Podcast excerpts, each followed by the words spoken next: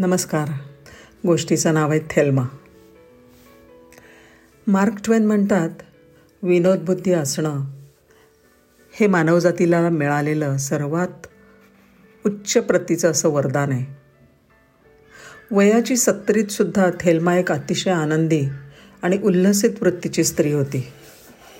तिचं आयुष्य अगदी पूर्णत्वाने जगत होती.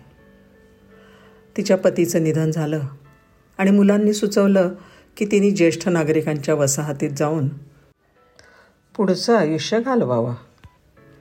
सगळ्यांच्या बरोबर राहणं मनापासून आवडणाऱ्या आणि आयुष्यावर प्रेम करणाऱ्या थेलमानी अगदी तसंच करायचा निर्णय घेतला.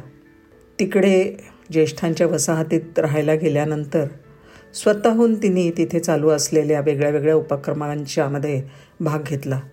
हळूहळू संचालकपदी आली.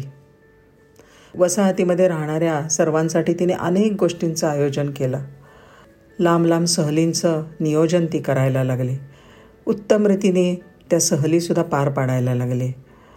कुठे गाण्यांचे कार्यक्रम कुठे वक्तृत्व स्पर्धा कुठे ज्येष्ठांच्या काही स्पर्धा तिच्यामुळे सगळ्यांना खूप आनंद मिळायला लागला. तिचं नाव हळूहळू सगळीकडे झालं आणि नवीन मित्रमंडळीसुद्धा तिला मिळाली. थेल्माच्या ऐंशीव्या वाढदिवशी नव्याने झालेल्या मित्रमंडळींनी एका जंगी पार्टीचं आयोजन केलं आणि तिला अगदी आश्चर्याचा सुखद धक्का दिला. पार्टीच्या ठिकाणी हॉलमध्ये त्यांनी प्रवेश केला आणि सगळ्यांनी उभं राहून तिला अभिवादन केलं. एका आयोजकाने तिला हाताला धरून मानाने टेबलाजवळच्या मुख्य खुर्चीवर बसवलं. हास्यविनोदाने त्या रात्रीचं वातावरण अगदी भारावल्यासारखं झालं होतं. टेबलाच्या दुसऱ्या टोकाला बसलेल्या एका सद्गृहस्थांकडे थेल्मा सारा वेळ एकटक बघत होती. समारंभ आनंदामध्ये पार पडला आणि थेल्मा खुर्चीवरनं उठली आणि सरळ जाऊन त्या सद्गृहस्थांच्या समोर उभी राहिली. माफ करा मला. आज मी तुमच्याकडे सतत टक लावून बघत होते. त्यामुळे कदाचित तुम्हाला कसं तरीच वाटलं असेल ना? तुम्ही कानकोंडे तर नाही झालात ना?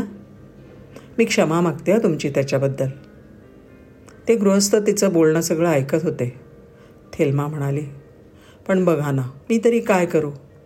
मला तर केवळ तुमच्याकडेच बघत राहावंसं वाटत होतं. तुम्हाला एक सांगू का? हळू आरती म्हणाली सांगा ना. तुम्ही की नाही माझ्या पाच नंबरच्या पतीसारखे दिसत आहात. अगदी शंभर टक्के. एका दमात तिने सांगून टाकला तो सद्गृहस्थ चकित झाला आणि म्हणाला तुमचा पाचवा पती? माझ्या भोचकपणाबद्दल मी दिलगीर आहे. पण एकूण किती लग्न झाली आहेत तुमची? ह्या त्याच्या प्रश्नावर थेलमाच्या चेहऱ्यावर हसू म्हटलं आणि तिने उत्तर दिलं चार.